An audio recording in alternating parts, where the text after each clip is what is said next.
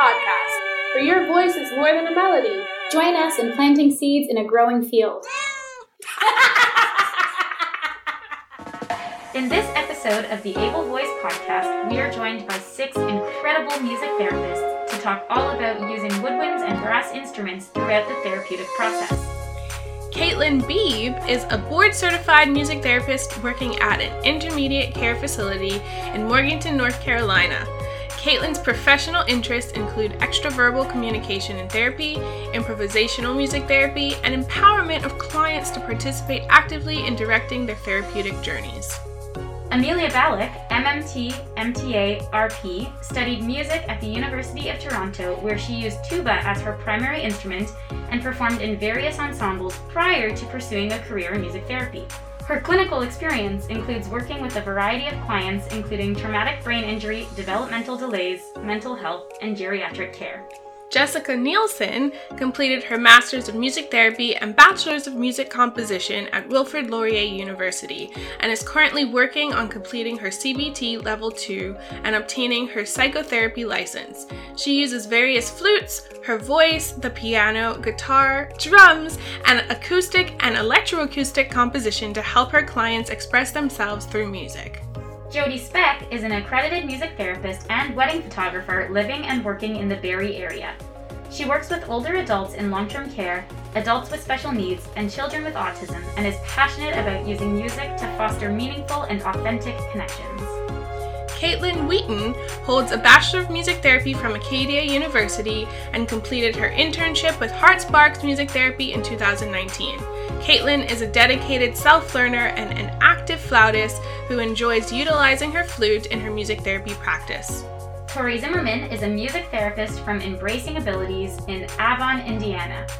Tori has practical experience working with autism spectrum disorders, Alzheimer's and dementia patients, teenagers admitted to an inpatient behavioral health unit, and mothers in the NICU at Riley Children's Hospital, and individuals with other intellectual and developmental disabilities.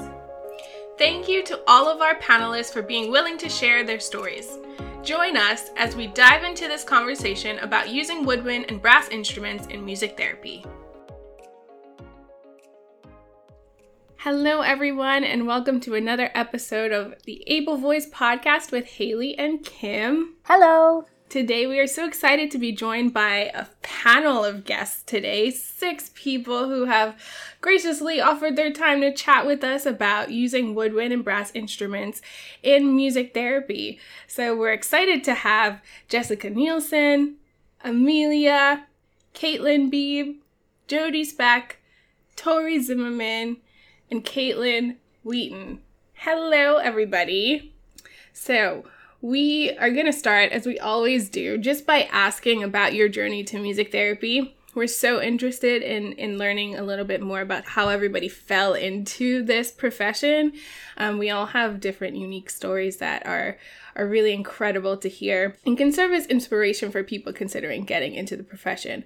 So, Jess, can you tell us a little bit about how you became a practicing music therapist?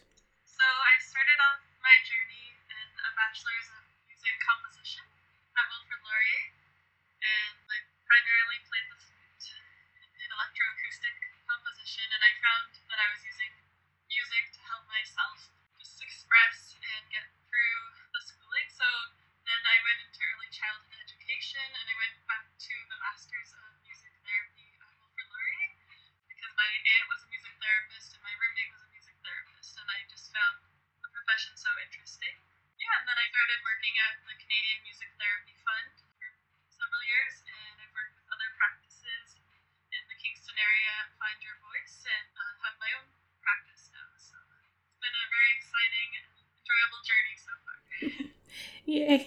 Thank you, Jess. Thank you so much for being on the podcast today. We're so interested to hear more from you. Yes, thank you, Jess, so much. Um, let's toss it over to Amelia now. Can you share with us a little bit about your journey? Yeah, sure. So I studied music at the University of Toronto. My primary instrument is the tuba. Um, if you're wondering why tuba, um, I initially wanted to play trumpet because that was my mom's instrument when she was a kid. And they told me my lips were too big, which turns out that's not a real thing, but I switched into the tuba. then pursued it in university. My goal was to study music history and get into historical music compositions and things like that. But quickly at the University of Toronto, they started doing the music and health program, and I just jumped into some of those classes which then put me on the train, I guess, into music therapy. So I pursued my master's of music therapy at Laurier in 2015. And then since then, I've been working in long term care and in mental health settings, as well as a children's hospital using music therapy. Incredible. Amelia, I'm so excited to have you here. Amelia and I actually did our Masters of Music Therapy program together, so I got a little bit of behind the scenes insight into her use with the tuba. I'm excited to hear a little bit more about that that journey and experience. Yeah, that's awesome. when I think the when I think about a tuba, it's not the first instrument that comes to my mind when you use in therapy. So I'm pumped to talk about that a little bit more. Let's pass it over to Caitlin Beebe. Can you tell us a little bit about your journey? Sure. Um, I started out as a music performance major actually at Western Carolina University, and I finished that degree program. And I kind of knew that something wasn't quite right. I liked the horn, I liked playing music and connecting with other people, but I didn't necessarily want to make my money as a performer. Mm-hmm. Um, and so I started seeking out some other things, and I was kind of pointed in the direction of music therapy by a few different people at a few different times. And so I decided to shadow a music therapist who worked in hospice and just fell in love with it right away. And so then I did an equivalency master's at Appalachian State and I'm currently working in an intermediate care facility for adults diagnosed with intellectual and developmental disabilities. Awesome. I'm so excited. We're crossing borders again. This is such the like a fantastic part of of doing this podcast is that we have been able to connect with people across Canada and across the US and it's just a pleasure to have you on. Mm-hmm. Yeah, it's really exciting. Okay, Jody, will you share with us a little bit about your story? Sure. I guess my journey kind of started uh, with my mom. She works for a doctor, and there was a music therapist in their practice who brought stories about music therapy to my mom, and she would come home with all these stories from this music therapist. And I knew before hearing the stories that I didn't want to perform and I didn't want to teach, but I didn't know what else to do with music. So I felt kind of stuck. And then she brought home these stories about music therapy. And I was like, well, that's what I want to do. And that was probably 11 years ago. So all that time later, I'm still doing the thing. Um, yeah. Yeah, so I went to Laurier for the bachelor's in music therapy. My main instrument is the saxophone, and I also um, play flute and clarinet uh, sometimes. Yeah, so I had the privilege in high school to actually do a co op with a music therapist uh, which really opened my eyes to the actual work and what it takes, and which made it made me fall in love with it even more. Uh, and I actually was able to do my internship with that same person after school, which was a really really great experience. Wow. Yeah. You, you came full circle in that. but yeah, so now I work in Barrie, Ontario at a private practice doing all sorts of things in long term care and um, adults with developmental disabilities and uh, kids with autism. Beautiful. Thank you for sharing. Yeah, I love hearing these stories. Uh, Tori, can you tell us a little bit about your journey? So, I started my journey wanting to be a music educator. I went to Carmel High School and they have a very big band program there, and I just fell in love with it the moment I joined their program. I was in marching band and jazz band. My primary instrument's flute, but I marched tuba and then I played trombone in jazz band. So I kind of had a whole bunch of stuff going.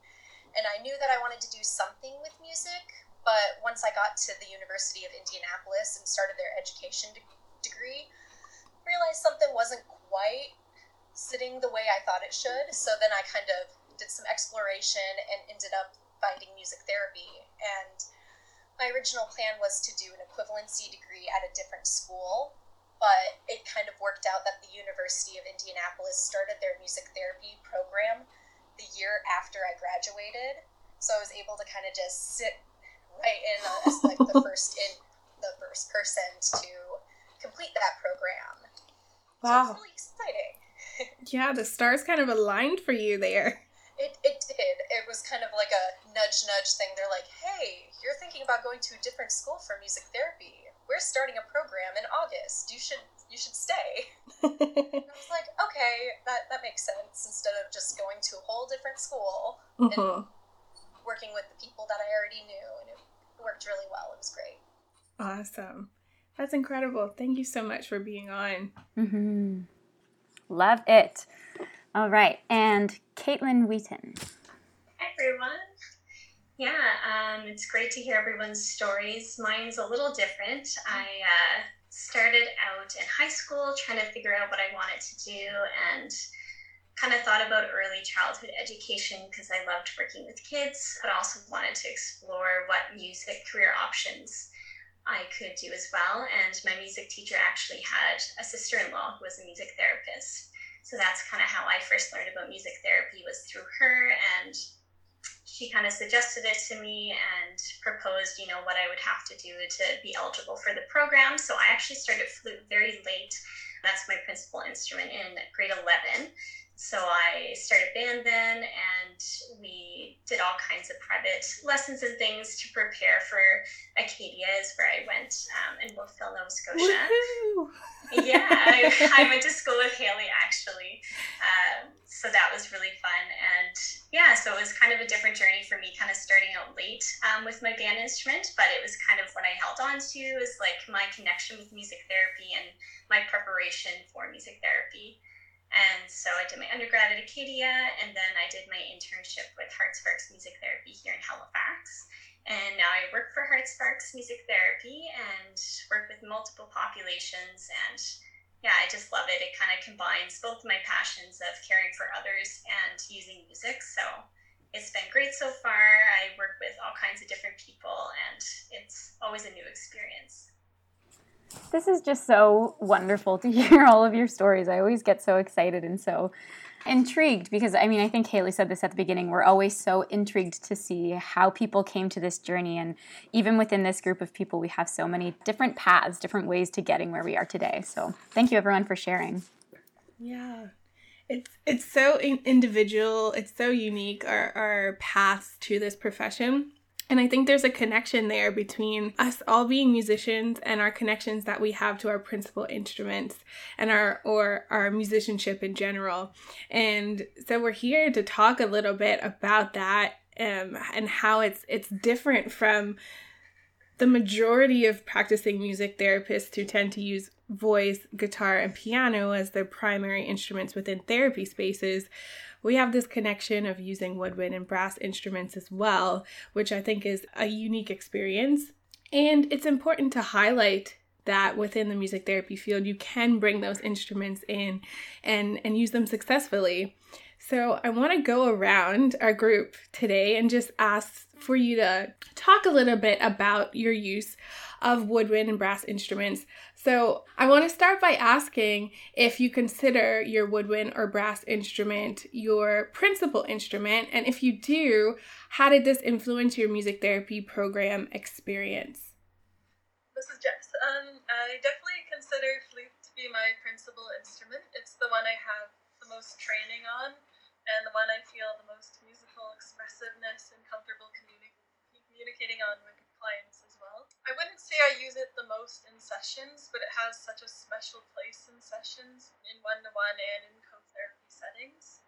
And it influenced uh, my music therapy program experience in the Masters of Music Therapy because studying under Colin Andrew Lee, which I know several others of you have studied with, he's just so keen for you to express on your main instrument. And he really encouraged me and talked about different instruments, what they bring into the sessions. So I think the flute brings like a beautiful tone similar to the mm-hmm. and helps clients feel grounded and calm and with breath work. So, yeah, I, I think the flute is the way I speak most comfortably with clients in improvisation. I try to use it in sessions where it's appropriate. I love that. That's beautiful. how you compared it to the the use of the human voice and how there's that connector there for you with the human breath. And yeah there's there's probably a lot of similarities across all of these instruments because of that same quality and in the way that we have to play using using lots of our breath and support. Ah, that's beautiful jess. Thank you for sharing. Yeah this is amelia. I'm just gonna jump off of what jessica said. I think the use of our breath is so important regardless of our instruments. So uh, that's definitely one unique thing that we can do with our with our wind instruments in sessions. From my experience, I did use tuba as my primary instrument going into my program and i was really excited even you know in my audition they were like oh how exciting a tuba player it's so unique in music therapy and that was really exciting but then as i began you know with our clinical internships i realized that it's not always accessible to bring in this giant instrument. You know, I have a tuba on my backpack, in my giant tuba backpack, and, you know, it's 40 pounds carrying it around on my back. And unlike the flute, it's, it's a, quite a huge barrier between my clients and I. And, you know, it's, it's heavy and it's large and loud. So it's an interesting challenge almost to include it because, again, like you said, Jessica, I think that it is my expressive instrument. You know, I really feel like it's my voice in so many ways, but I don't always get to use my voice in sessions because of the physical challenges of using it. So it's been, yeah, an interesting, uh, almost battle for me, like wanting to use it, but not always having the access for it, or mm. it not always being appropriate or beneficial for our clients, right? So that being said, I think maybe we'll jump into this more, but I think the co-therapy model can be really helpful for some of our instruments to make it accessible and to, to make it beneficial for everyone. I would say primarily now, though, I, I would use my voice the most in sessions where I'm working. But, you know, I'd always love to bring the tuba in when mm-hmm. appropriate. Mm-hmm. Yeah, definitely. And yeah, we'll definitely jump into that co-therapy versus individual therapy model because I think you're right. It um, it has different applications and different challenges or barriers. Yeah. And in everything we do as music therapists, I think is very intentional for our clients. And especially when you're bringing in a woodwind or brass instrument, you have to bring it in intentionally with purpose for the benefit of that that session and that client. And that is something that's unique to this process as well. But it's so beautiful when we actually do have an opportunity where it will serve the client's goals and and we're able to bring it in with us. I can't imagine lugging around a tuba from from right. like facility to facility, but I, I can definitely um, empathize with that trekking journey of like yeah. being I think most of us music therapists can probably relate to being bag ladies or at some point or bag people at some point and I could I'm just like picturing Amelia you traveling with your tuba on top of all of the other things that we have to lug around. Yeah, and if I can add in my first one day placement, my co therapist was a cello player. So here we are, a tuba, a cello, both carrying it on our backs, plus uh, one guitar, and plus a bag of instruments and some drums to this facility that we were going to. It just seemed impossible. Like, this is not, you know, we had to take up a whole room just for our cases of our instruments and our bags. So it's such a strange yeah, thing, right? That's awesome. How about you, Caitlin? Yeah, um, I definitely agree with what has been said so far. I do consider the my primary instrument is the French horn. I'm not sure if I said that earlier, um, but I do consider it to be my principal instrument and the most connected to who I am as a person and what my inner voice sounds like, um, how I imagine that. And it's interesting because when I first started thinking about music therapy, I was told by several people that the horn was not a therapeutic instrument and that I would probably never bring it into session. And so I shied away from that for a while. And then when I finally decided to bring it in, I saw how huge of an impact it can have when you bring something in so intentionally and that's so connected to yourself. Um, and I saw a huge increase in the engagement and vocalizations and just like the exploration of the range of your voice when using that to improvise with people. And so from then on, I decided it was a therapeutic instrument and that I could bring it in. Yes. I love that. From then on, I decided it yeah. was a therapeutic instrument. I don't know why there's this barrier in in some schools of thought that we can't bring in these instruments and then be effective because they absolutely can. We just have to explore the ways that that becomes possible and it's absolutely doable. I love that sentiment. I decided it was a therapeutic instrument. I'm going to take that with me. yeah, I really like that a lot. How about you, yeah, Jody? I would agree with all of that. Um, I definitely consider the saxophone to be my primary instrument. More specifically, like playing classical saxophone music, that's mm. kind of my mm. jam. I don't know, just playing that style of music on that instrument, I just feel at home there and I feel like I can express myself the best there, probably because I have the most training on that instrument. So it doesn't really become about the the notes or the fingerings. It's just playing music and it's such a beautiful thing. I mean, in school, being a saxophone player, you're encouraged a lot to do improv, and that has definitely shaped my approach to music therapy. Um, all through school, I did a couple jazz improv courses over the summer that greatly impacted how I viewed improv and how to interact with clients in that way and how to build a worthwhile musical experience through improv. And also, like, the type of music that you play as a saxophone player at university, it's all 20th century music and it's all very strange.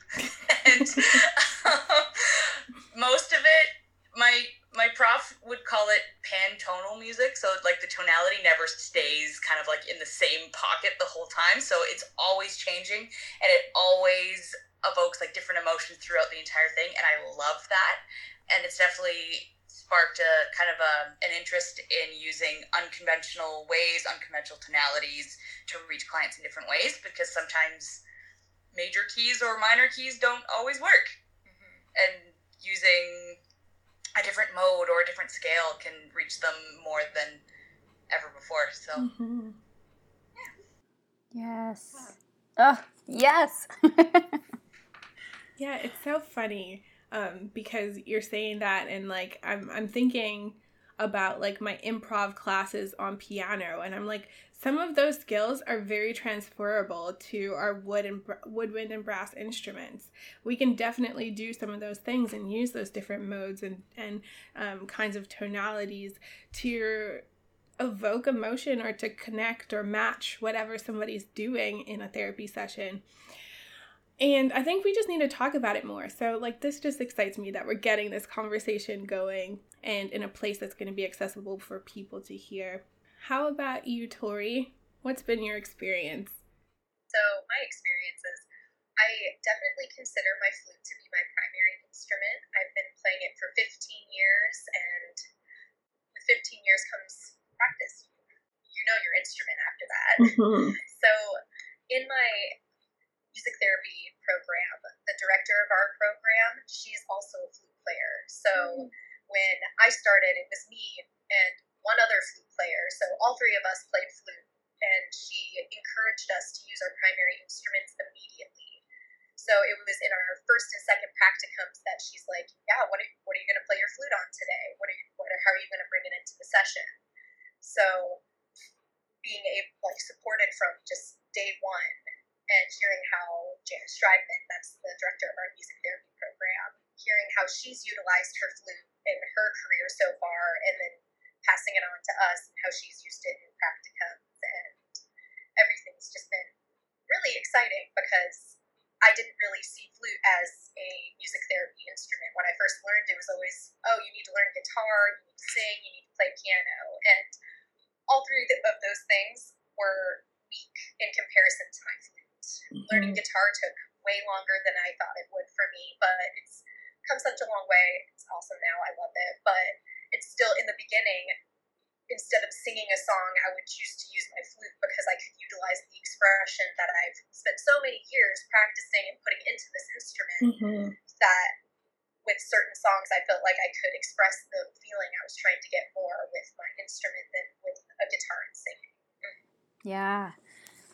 That's really great to hear that you were encouraged right off the get go um, and that there were others within your program because having those people to be able to connect with and figure out, okay, how do I use this instrument therapeutically that perhaps isn't traditionally seen um, as not the guitar or the piano or the voice. Um, so I know it can be challenging sometimes when we're studying and we're seeing everything being demonstrated on piano or guitar or outside of that instrument. So it's really encouraging to hear that you were right from the get go told, this is your instrument, there's that representation, and, and let's figure out how to use it therapeutically at it, Janice Schreckman, she says, like, you put this much time into this instrument, you should be able to utilize it in your profession. It's like just because you decided to be a music therapist doesn't mean you stop being a flute player. Mm-hmm. Mm, yeah. It's special when you have people that just get it. Um, you know, and it, it it's like those people stick with you a whole lot more than the people that don't get it. And I think, like Caitlin was talking about, you're to have people on both ends of the coin, people that are to tell you, um, Are you sure you want to be a woodwind brass player and go into therapy? Like, they're not to understand how that makes sense. Um, but then there are to be people who encourage you along the way and especially during your course of study encourage you to use that instrument i think that's really fantastic practice um, at Acadia, we had two uh, professors that I really, really loved that encouraged me to bring my instrument into sessions. Tessa Wingate and Heather Price were really influential to my continued use of bringing my saxophone into sessions. And that was wonderful because without that, I probably wouldn't have bought it in after that fact. I needed that practice and to feel like it was okay to explore that within a therapy setting in that non traditional sense. So that was really wonderful. And Caitlin, you also went to Acadia. I'm wondering if you had a similar experience with your flute. Yeah, um, I didn't get the pleasure to work with Tessa. I heard lots of great things about her, but I did uh, get to learn from Heather Price, and she's a wonderful person and therapist. And yeah, very encouraging. We always would have improvisation sessions and she would just say you know like bring whatever instrument you feel comfortable on but like really encouraged us to use our principal instrument to kind of just play around with it in a safe place and learn how we could utilize it in our own practice mm-hmm. um, so it's interesting because i know there's other therapists on my team that also play the flute but they don't use it because i think they've had bad experiences before as we know like sometimes it can be beneficial sometimes it can't and depending on how you're using it i think is a really big key to it. So it's interesting that, you know, there's all this knowledge and you might want to play it, but then some others might not want to.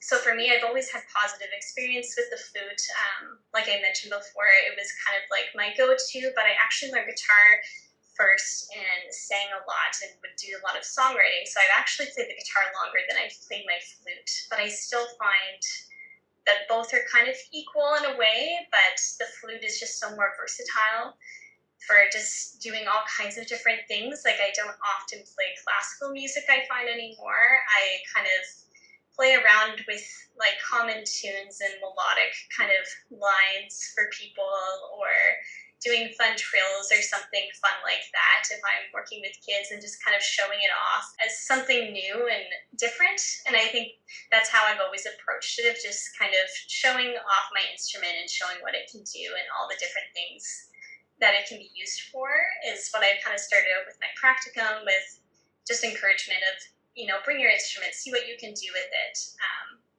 and I think there's just so many different ways that we can utilize it from like for myself anyway, the flute I've always used for kind of relaxation, but then also kind of fun, upbeat stuff. Like you can go either way with it. There's so many different tones and such. So yeah, it was a really positive experience for me in my undergrad. I had more instruments to learn because then we had to learn five instead of four. So we yeah. kind of put that on ourselves. But I think it was worth it because then we do have something interesting and something different aside from the other therapists, and I think we should embrace that. Mm-hmm. Yeah, it's um it's a very unique tool to have in your toolkit to bring into to sessions for sure. I love I love that you mentioned that um, you kind of show it off a little bit or find that kind of fun, playful element within your sessions. I think that's so interesting because I mean, you're right. A lot of these kids or adults or people that we work with may never have experienced a flute or a tuba or a French horn. And so, how special to be able to connect in that way as well.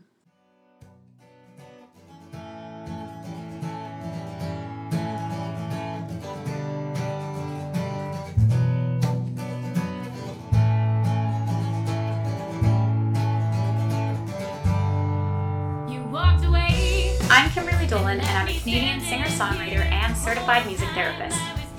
Music has always been my form of expression. I write songs and improvise to help me process or to simply feel whatever it is I'm feeling, challenging or exciting.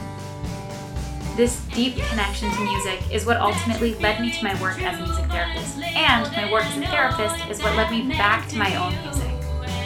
I was craving that outlet for my own self care and fulfillment, and I'm so grateful to have this platform to be able to do so and to share it with all of you.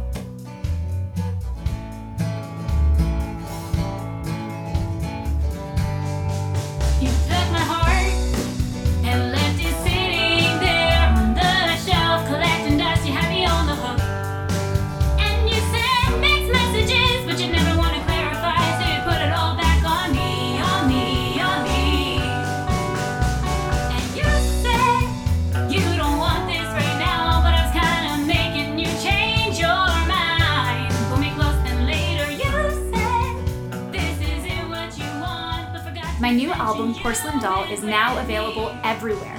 So head to your favorite streaming platform and give it a listen. You can also visit basementworldrecords.com to purchase the full album. Follow me on Instagram at Kimberly Dolan Music to stay connected, and we'll see you there. Now let's get back to the episode.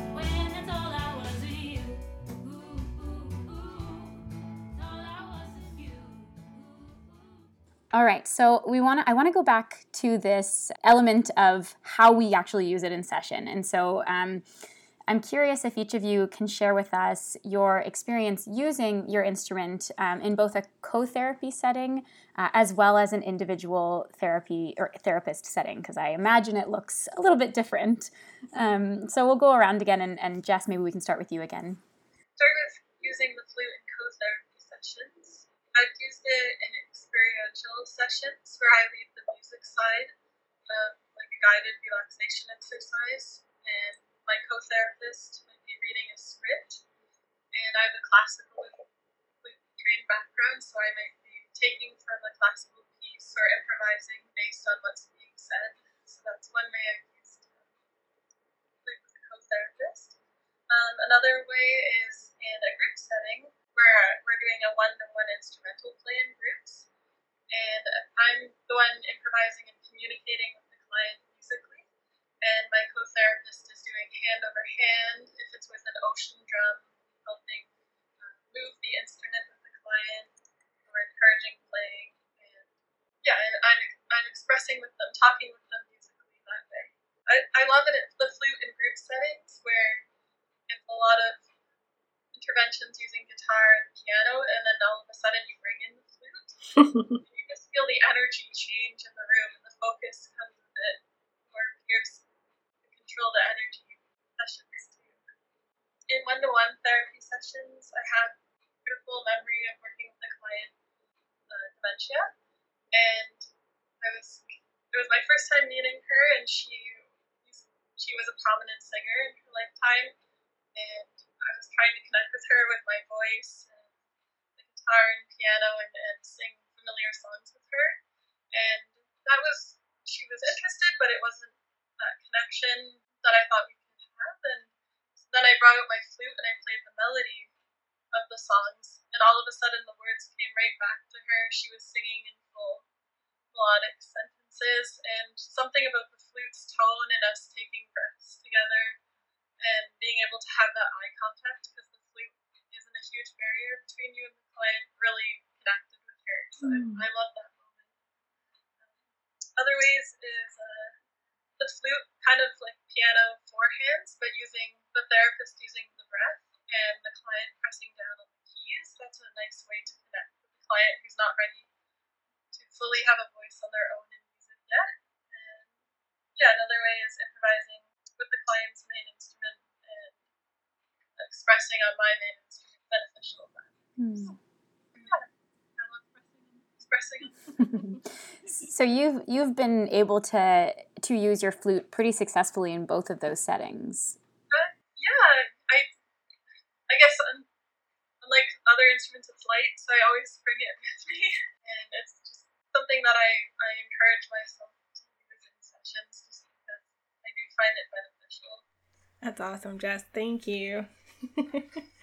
How about you, Amelia? Yeah, I think it's cool, Jess, again, what you said about letting the clients press the buttons because you have so many and your instrument is so light. And for me as a tuba player, right, my tuba sits on my lap.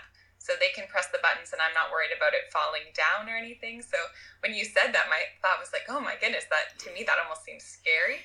Um, but I think that's so cool. So, anyways, I just wanted to acknowledge that. For me, I predominantly would not only, but I mostly just use it in a co-therapy setting, the tuba. Simply, as I mentioned earlier, it's so large. It, you know, if a client has mobility issues, you know, I can't put my instrument down really quickly and help them if they're moving around the room or something like that. So I typically, in my experience, have almost solely been using a co-therapy model with my instrument. I have done individual, which I can mention later, but within the co-therapy setting, it's been really cool working at a children's hospital. I work at Holland Bloorview in Toronto. And my clinical supervisor, when I was a student there first, Andrea Lamont, was really great at encouraging me to use my tuba as my voice. Uh, so what that meant was, you know, on the complex care unit, it meant me walking around the room. There's, you know, four clients in one room. So I'd be walking around with the tuba and playing. And typically what we would do is my co-therapist would be chording on the bottom so I could improvise. Uh, they'd be singing and chording at the same time, whatever it is. And then we would just really get close in with the clients and they would feel the vibration of the tuba. And that was something really significant for a lot of them. And I'm sure a lot of you have experienced that as well. Just when they can really feel it and really feel it in their whole body, I think is so different than just visually feeling it or seeing it. So that's been a really cool experience. And I think it took a lot of encouragement from my colleagues to get me to do it just because you know it doesn't always seem practical mm-hmm. um, but sometimes the things that aren't practical make the biggest effect and you know with some of these clients i just remember you know this one client opening her eyes for the first time in a while and really responding and moving her body in a way that they hadn't seen in a few years um, when i brought the tuba in and i just think those are really special moments where we should that should motivate us to continue to use our instruments in that way so anyways, that's been pretty cool. I think also with the vibrations, I've worked with some clients that are significantly hearing impaired. So, you know, often an ocean drum can be really effective because they can see and feel it. But, you know, sticking this, you know, little four year old's feet on my tuba and playing really low notes can be really fun, or oh. creating a rhythm on it where they're, you know, suddenly it's a whole different experience for them in music. I don't know. I think those are just some really special moments that make it so motivating. Again, like I said, to use the tuba or our instruments. Yeah. Um, yeah, I, though I would say co-therapy for me has been particularly helpful just because of the practical sense of the instrument. But there's definitely been settings one-on-one where um, the tuba, because you know I can go, I'm going five ledger lines below the bass clef. It's it's low, it's it's heavy, it's loud, and you know if a, if a child's hitting a big drum, and I'm following it with the music and I'm we're creating a melody out of their their percussion playing. I think that can be something so special for them and you know maybe they're dancing around the room as I'm creating a bass line or you know the common one like play the VeggieTales theme song. that's always a good one too, but um, I think there's so much uh, versatility that can go with that instrument. So yeah, I don't know. It's really fun playing it on my own, but I think I'm I'm more confident when I have someone there in the room with me.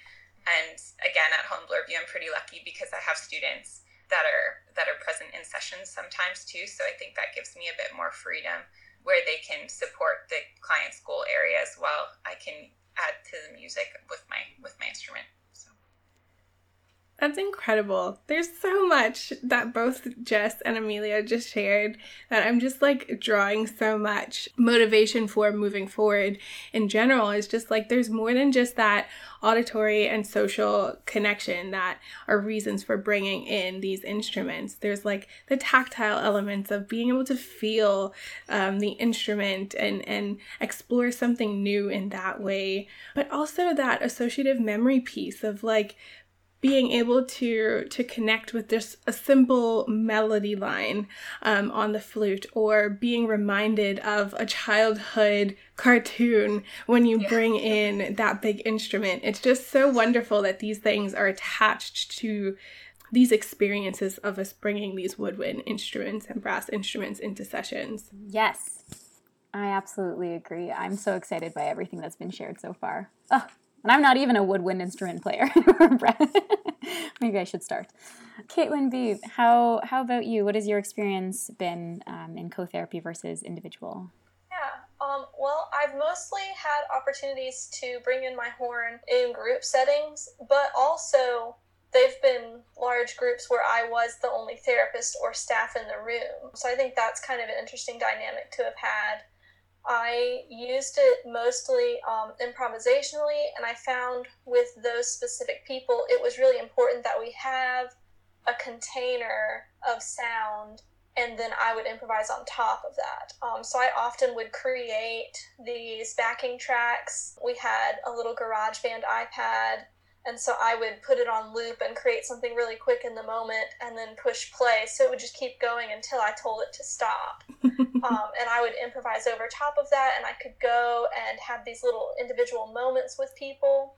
The folks that I was working with needed assistance to play instruments, and so we really just improvised based on our voices and our body movements and I found that that was really a special way for us all to connect. They really seemed to enjoy it, and there was lots of laughter and smiling and dancing in those sessions, and lots, like other people have said, lots of sensory engagement. Some folks would start moving their feet for the first time in forever because they could feel the vibrations being pointed down at their feet from the bell of the horn.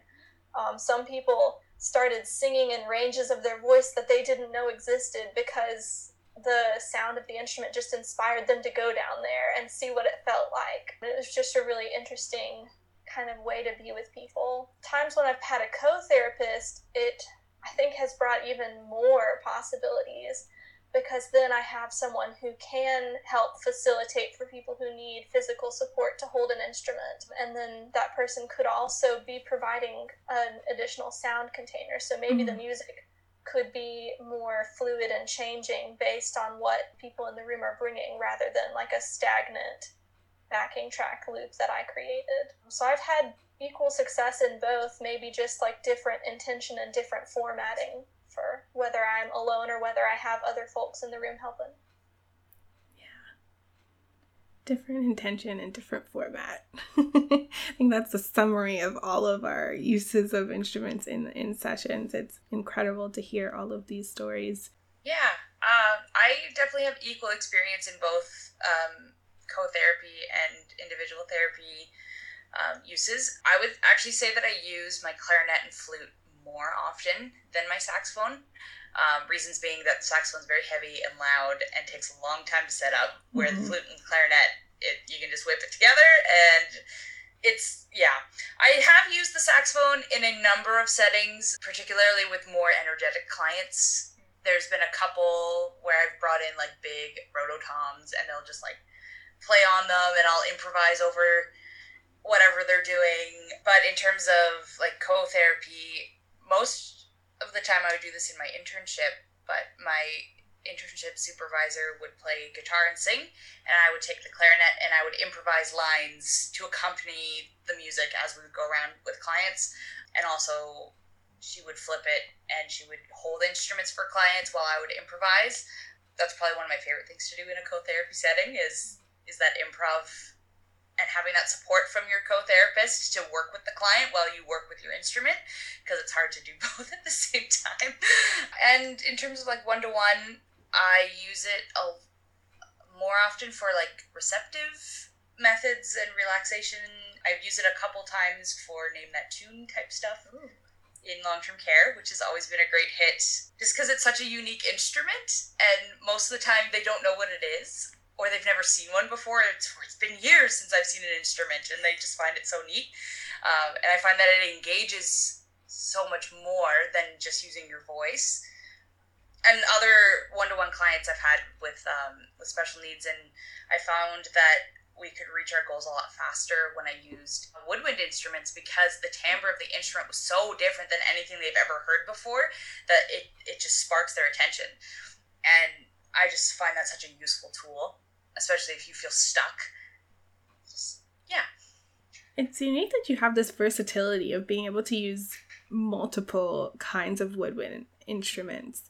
You said clarinet, saxophone, and trombone, Flute. flute.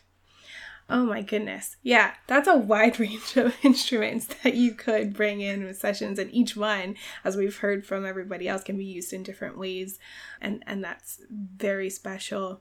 I can resonate with that. I don't know if I actually have shared this yet in this episode, but I my first instrument was the trumpet. When I was 6 years old, I started playing the trumpet. And as I got older, I think similar to Amelia, um, somebody had told me that I can't play the saxophone and play the trumpet at the same time because the embouchure would it would brew in my lips. And so I switched to a bigger mouthpiece and started playing the E flat horn and my saxophone. And I can resonate with you, Jody, just about bringing the saxophone into sessions. It does take quite a while to put together and warm up. Um, I think reed instruments take quite a while to warm up, and you have to have so much preparation. It's not like you can just whip it out and it be ready for your session. Um, there's so much warming up that needs to happen there. So I've also played around with like bringing in a soprano saxophone to sessions, which I had options to do in university. I don't own a soprano saxophone. I would love to one day, but having that versatility is definitely a great addition to that woodwind brass uh, toolkit. All right, let's pass the mic to Tori. I've used my flute in a wide range of co-treatment, group settings, and individual. So for co-therapy, I've done it with um, kind of like what Jess mentioned, like improvising with the ocean drum. In my internship, my internship director had a like agreement with an autism center that we would go to every week, and we would do group music therapy settings. And he had me one time just improvise on like a pentatonic scale while they were playing with the ocean drum after like high music making. Everyone was like really amped up and excited, and then we kind of did the relaxation towards the end, and we added the flute and everything, and it was really cool to see like all these kids were about like five to ten, so like they're high energy, high energy, and then like after our after our um, improvising and ocean drum thing, everyone seemed to just kind of mellow out a little bit, and I thought that was really interesting to see. I've used relaxation, so like just improvising on flute in one-on-one and co-therapy settings. One-on-one settings are kind of where I use my flute more often. I have a intervention that I learned in my internship called conductor, and I've kind of modified it to work with my flute because I have a baton and I'll teach my clients how to like wave the baton and I like play to match them. So if they're like in the air, I'm playing super loud. If they're down low, playing super quiet. If they're fast, I'm trying to match them. And using that in sessions, it's just like a fun, engaging activity that seems to be like we're both dialed into each other because they're trying to make me do these silly things. and I love doing that with them. Um, I've done adapted lessons in my internship. There was a middle schooler who was just learning how to play the flute, so she would bring it in and you would do like half music therapy session, half adapted lesson. And then one of my favorite things that I'm still working on, but I've had one amazing example of it. In my internship, a flute player named Hannah Donnellan, she's a music therapist as well. She taught me this thing called I Think, I Feel, I Wonder. And you, I use it while playing like a classical piece of music. There's one called Danse de la Chèvre, which is Dance of the Goat for flutes. And I'll use it and I kind of like play through the song and there's like a slow part and there's like a jaunty little dancing part. And I'll ask my clients, like, what do you think's happening? What do you feel like's happening? What do you wonder? And we've been able to kind of make a story about this goat. There was one client who's like, oh, he's sleeping, and then he wakes up and gets really excited because it's sunny outside and starts dancing. Mm. And I was just like, oh my gosh, all independent thoughts and just based off of a classical flute piece. So I plan to use that more in my future, but with COVID and everything, I've been kind of reining back on the flute playing. Yeah. Yeah, that's understandable. So cool. I love the different applications that you've had. I, I love it. I also like um, introducing the flute as like, this is the flute. Here are the pieces of it. This is mm-hmm. where you can hear it. So it's kind of like a, how many times do you get to be like up close and personal with like a flute or like Amelia's tuba? Like, those are unique experiences that like most music therapists that just play guitar and piano and singing might not be able to have the access to be like, oh, here's a flute. Mm-hmm. Yeah, that exposure to things that they might not otherwise get to experience, and what a cool way to be able to bring that in and to to have fun with it within session too. I love it so much. Similar to Tori, I've done a lot of similar things, so it kind of brought me back to some experiences that I've had with my flute. With co-therapy sessions, it was mostly with my internship supervisor that I would do it, but yeah, lots of relaxation, improvisation is what we've heard already. Um, yeah, the flute's so good for that. That's kind of where I started with it. Was just kind of playing around with it. So I've done the conductor with children, get them to like raise their hands up and down, play high notes and low notes, and they just think it's so funny. Yeah, and they're so interested in it, and I would kind of yeah do like a show and tell, like oh like does anyone know what this instrument is? And then I'd put it together, and they'd be like oh like I know what it is, or then some of them wouldn't know if it was maybe long term care.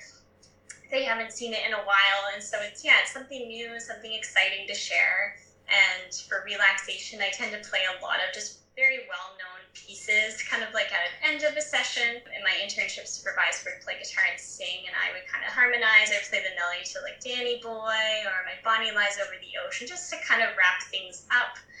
And yeah, for one to one, I've tried to make my own interventions with the flute. So I've done a name that tune as well, where I've kind of came up with songbooks and had little picture icons and song names, like very well known, like Danny Boy, My Bonnie, You Are My Sunshine, and would play the melody on my flute and then get them to guess, you know, did you know what that song was? And I kind of use it for all populations. And then they would guess, and then we would sing together and play it together, and they could kind of follow along in the songbook. So that's been one thing that I've made, and uh, especially for my flute and then as well as like the relaxation piece pentatonic scales I've used, just doing some like PMR and kind of deep breathing, improvisation response. Yeah, there's just so many possibilities to it and yeah, learning different kind of scales. Like I've learned an Arabic scale because I was working with clients who were originally from the Middle East. So it just kind of gives you those possibilities as well of learning different types of music and scales. Um, that might be a little bit more challenging to kind of sing or play on guitar. So yeah, that's kind of how I used my flute. So yeah, I used it a lot whenever I can, but obviously right now we can't. So it's kind of sad. I'm like kind of feel like I'm missing something right now when I go into person sessions and I can't have my flute on me or people ask about my flute and I'm like, oh, I can't bring it in. So that's kind of one bittersweet moment right now. But yeah, I'm always using my flute whenever I can. Yeah. Yeah, you bring up a great point. That leads us into our next discussion topic, and maybe we'll continue with you, Caitlin, and go in reverse order this time, talking a little bit how about how it is different right now in this season of what feels like forever of online sessions and few and far between in person sessions. What has been your experience using your instrument in these two kind of worlds that we're in, online versus in person sessions? Yeah, it's uh, definitely been a shift, as all of us have realized. Uh, yeah, big learning curve to be able to do virtual sessions. I feel like I'm getting the hang of it now. It's taken a while, but kind of in the groove. So I was doing virtual sessions for a while there, and then I was able to go in person um, to the nursing home and the hospital that I'm working at come October. So I did have quite a bit of time in between. That was just, you know, the odd virtual session. So I used my flute kind of same as I would um, when I was in person. So I kind of played those games. I have one client in particular that I use it with to do relaxation and that named that too that I was able to still facilitate virtually, which was great. And then yeah, in the hospital and nursing home, I unfortunately I would typically bring it in and do kind of like relaxation things or just bring it in for something different, but I can't right now. So yeah, it's kind of made me think different ways that I can utilize those activities and adapt them for my different instruments or yeah, maybe thinking of possibilities of recording myself at home mm.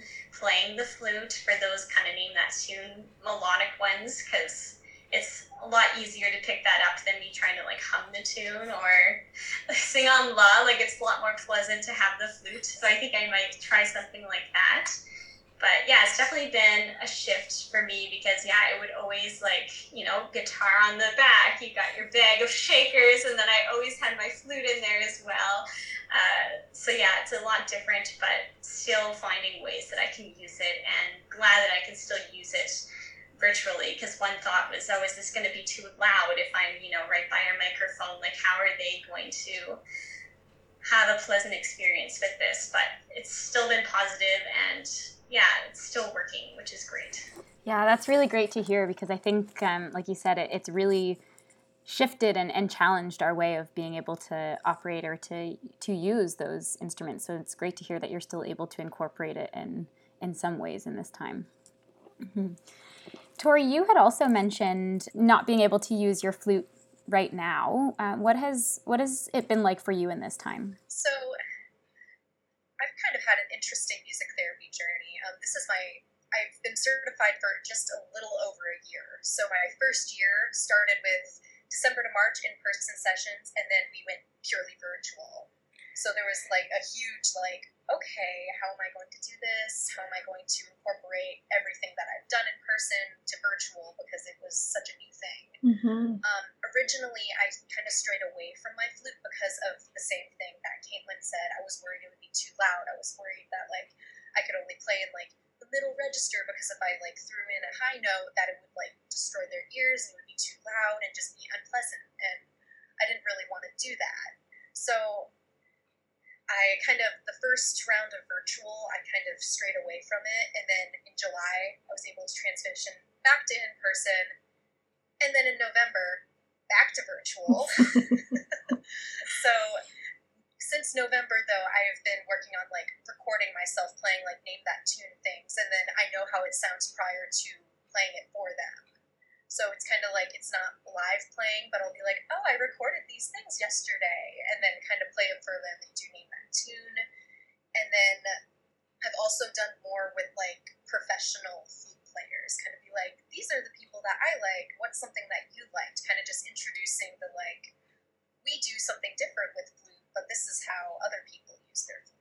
I love that. Bringing in other forms of technology into this realm of virtual sessions. I think getting used to recording ourselves is something that is a, a new toolkit that um, people are, are getting used to in this time because we can use it, like you said, to to know what to expect in terms of you know there's this certain threshold of sounds that we're scared about in online virtual sessions with instruments that have such great resonance and so yeah, it's that's a, a great precautionary act to record yourself before and to adjust the sound level so that it is comfortable for whoever is on the receiving end of that. What about you, Jody? I, I, I bet it's interesting if you would have brought your clarinet or, or a saxophone into sessions. Have you been able to do that virtually at all? Um, not too much. Again, as it's been said before, that I'm just so worried about the sound feedback, and I don't know mm-hmm. how it sounds on the other end. I have tried it once with a nursing home, like that we did virtually, and they said that they couldn't hear it at all. So oh. that kind of actually really discouraged me from using it since then. I just, it, it scares me a lot that they can't hear it. Yeah, it's actually something I'm going to be working on this week is to figure out how to get that back up and running because I loved all those ideas that were just said before about recording yourself and playing that back. I think that's such a wonderful idea to still use your instrument. Yeah, but I haven't been using it much just because of the online barrier, and I don't like the unknowns too much. So, and often they don't really give you like sound feedback. They're just kind of like, aha it's great, but it's not, so yeah, yeah, it's kind of a work in progress right now. Yeah, I think that's a really important piece too. I think we often focus on how to be safe and and and ethical and and uh, aware of our music and our sessions. And this is a whole new world a whole new barrier of like yeah what are these frequencies? How are they coming through in the computer? What are they doing for our clients? Are they causing harm? Are and and so I think your fear of wanting to use that is so valid and really really important. And yeah yeah i just think it's important that we are aware of that and and it's just this weird barrier that we're needing to explore that i think we we probably hadn't really considered before. Mm-hmm. and when you think about using your woodwind or brass instruments in session at all like there's already a learning curve there about how we use it um, in sessions. And so adding this additional factor is like okay there's nobody here to teach us the right way to do this. We have to kind of figure it out on our own, which is another reason why I think this conversation will be so important for people to listen and tune into. Mm-hmm. Yeah, I agree. Caitlin, how about you and your your horn? How how have you found virtual sessions? Have you been doing virtual sessions at all? I've done a couple, but because I work at a residential facility, we don't really have virtual sessions. We kind of live in a place where we don't have internet, and so we can't really do virtual sessions. Um, I've I've done it with one person, and so recently I've really just been exploring how to deal with some of these sound issues and like I'd need um, a microphone, and then you can share your sound through QuickTime, audio recording. Like there are these just little tricks that I've recently just begun exploring as we've had more folks that can't make it to their sessions, but maybe I could get an iPad in there with them so that they could still receive it. That's so interesting because we hear often from the music therapy groups online and stuff that you know this world of telehealth is going to be more accessible for people and that's interesting to hear you say that it's been a barrier for mm-hmm. sessions in some way very interesting. Yeah, it's been a huge barrier, and like we've had to use two therapists to facilitate every session because the staff in the buildings don't know how to use the technology either. Oh man, what a time! How about for you, Amelia? What's it been like for you? I, I'm really glad that a few of us have touched on risk of harm because I think that is something we have to be so aware of using technology anyway, but then on top of that, using our instruments. For me, I haven't used my tuba at all. Quite frankly, I don't. I haven't been able to figure out how it would be effective, uh, especially with the register I play at. Mm-hmm. But on top of that, I live in a condo and my neighbors don't like noise. so even then, you know, I am doing sessions and I'm laying blankets on the floor. So, and, you know, all the windows are obviously closed, but, you know, I'm, I'm so aware of the sound that I'm creating just with my voice and my guitar because they have come upstairs and banged on the door and said, stop and I'm like, well, I'm in a session. Well, you know, that's not actually how it happened, but you know, they're they're very aware of sound. So even from a privacy sake, from a you know, from all those reasons, I choose not to use my tuba just because you know I can't practice in here, so I can't run a session in here either. So yeah, sadly, I haven't used it online. Though truthfully, I I was quite resistant anyway because I do think there can be so many tech issues, and I am not a technically skilled person, so I don't really feel equipped to handle those issues anyway. I do work with a client who plays violin, so we've been doing Zoom se- or whatever online sessions, and I think it's interesting you mentioned it, Jody, about the sound because there have been times where I can't hear my client, but I can see that they're playing. So being aware of all these technical issues and clipping and all that stuff, I, mm-hmm. I think it's so important to acknowledge. But I don't personally have a lot of feedback or experience with with that. I think sometimes we forget how many barriers there are here because not only, like you said, we're working with new technology, and how do we use these instruments with all of these questions that we don't have answers to? And like Jody said, without maybe getting the appropriate feedback from from how it's actually coming across for our clients. But then on top of that, great, how do we create an environment where we can use that, where these instruments perhaps are a little bit more loud or, yeah, challenging to implement. So, yeah, lots, lots of things to consider there. Yeah. And, and, and you brought up a, a great point about how we are having to navigate our living spaces and our environments in which we're conducting these sessions because, um, you know, even I've had the thoughts of, I wonder if people can hear me talking to this individual, let alone playing my instruments with these people, and they're so loud, and I feel like I'm disrupting the peace all around me. So I can only imagine what a tuba would bring into that um, as well. So it's just like these are these are layers that um, you know it's new for us to navigate. We don't know how it's like we don't have the answers, but it's important for us to talk about because I think that it is a valuable experience for our clients to have the opportunity to to see woodwind and brass instruments being used in therapy. It's just how do we do that in this new environment? Is it safe? How do we get over those barriers of technology and possible risk to our, our clients who, who may have difficulties on the other end, even simply by using this technology of being virtual. And so, Jess, I know you also have a unique experience of this whole online world. Do you have anything to add to this discussion?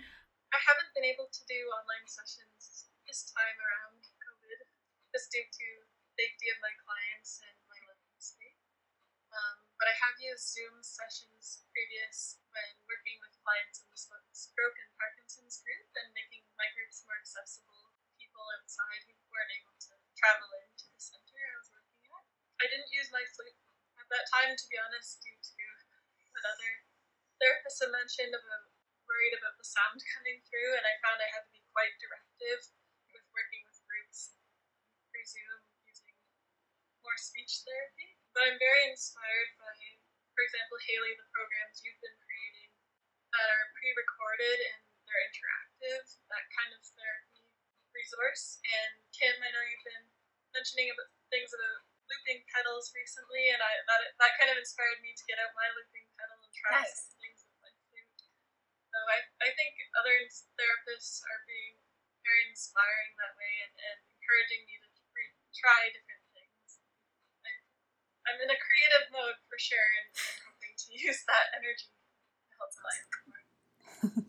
I love that in a creative mode. I think we all have to be like it, that's that's one thing that is very unique about our field in general. Like we are creatives and we have to and we get to be creative in our, our work every day. But especially now with all of these different barriers and with all of your instruments, like you said, how do we actually incorporate those, it takes uh, a little bit more of those creative juices, or or perhaps looking to the other people in our field who are doing things that maybe give us a bit of inspiration that prompt us to find that creativity again. Because I know it can be very hard right now. Yeah, being creative i think it comes uh, it, it, it, it's working new muscles for us right we're learning new skills that hopefully will have for a while. And if anything, God forbid, if we go into another pandemic 20 years from now, we'll know a little bit about how to navigate that again. Hopefully not. Um, Fingers crossed it's not. yeah. Uh, but talking about the future, we like to end out every podcast episode just by asking about your hopes for the field of music therapy. And so if you can think of one or two sentences about your hope for the profession, whether that be related to woodwind and brass instrument playing and being incorporated into therapy, or the wider, you know, discussion of what's going on in in our therapy world right now. What are some of the hopes that you have for this profession? I can go first. I mean, one of my big hopes for the profession is that it is so well known of its benefits that everyone just knows what it is and is like, oh, this is an obvious solution to this problem. That we don't have to advocate as much or as persistently or um, being up against such resistance sometimes that's what I would love to see long term. In terms of like woodwind instruments, I would love to see more universities embracing people's musical instruments as their primary instrument as like something that you can use in therapy and give them tools to do that not just like oh great you play the flute.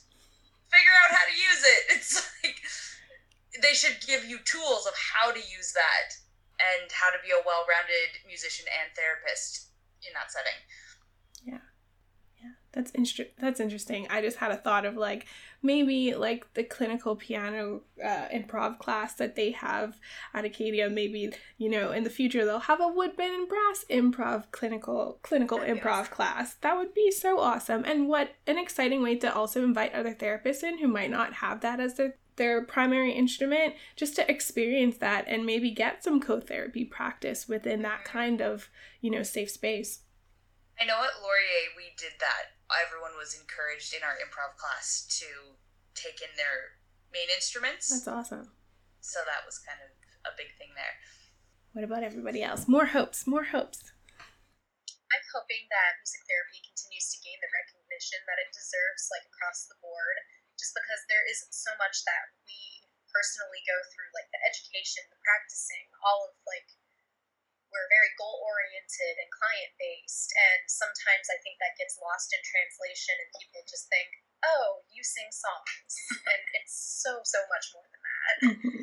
And I also would love to see more encouragement for the primary instruments, just like Jody mentioned, just because in my experience, I didn't get the most experience with improv on my flute. So like I know a lot of classical stuff, I know a lot of interventions, but when it comes to just like improvising, that's still an area where I'm like, ah, this kind of feels strange. But just getting like past that and pushing on. I can speak a bit more on that. Yeah, I think definitely using um, your primary instrument more, and I think accessibility is a big one too. Like we mentioned online, you know, might open up the field of music therapy, but then it also comes with challenges. But I think, yeah, just being able to use that, you know, we are able to do more sessions because we don't have to be there in person right now. So, some ways it is helping the profession in that aspect of being able to be open to more people. Yeah, just like I feel like government regulation is always a constant of just like being recognized and being able to like financially afford music therapy. I think is like on the top, you know, of hopes that we can always dream that one day we'll accomplish. So yeah, just kind of thinking of long term kind of goals and yeah, possibilities for music therapy. That would be really exciting. Um, I agree with this idea of like accessibility of music therapy and also continuing with our commitment to our authenticity as a field and what makes us unique mm. and special and different and really holding true to what makes music therapy music therapy um, and i think that that's the best way for us to really shine as a profession Hmm.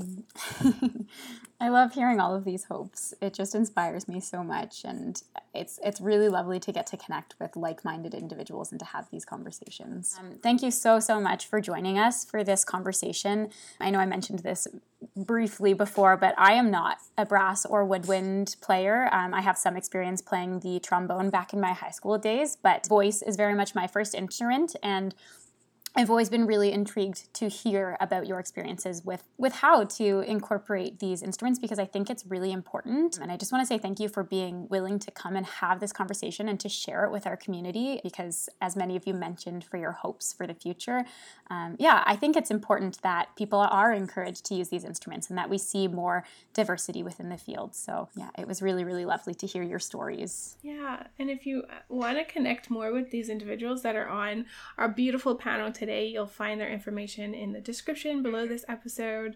I'm sure they'd be open to questions about how to use these instruments in sessions effectively and safely and intentionally, um, which is, I think, something that we need to see more of within. It's a hope for me within the profession as well.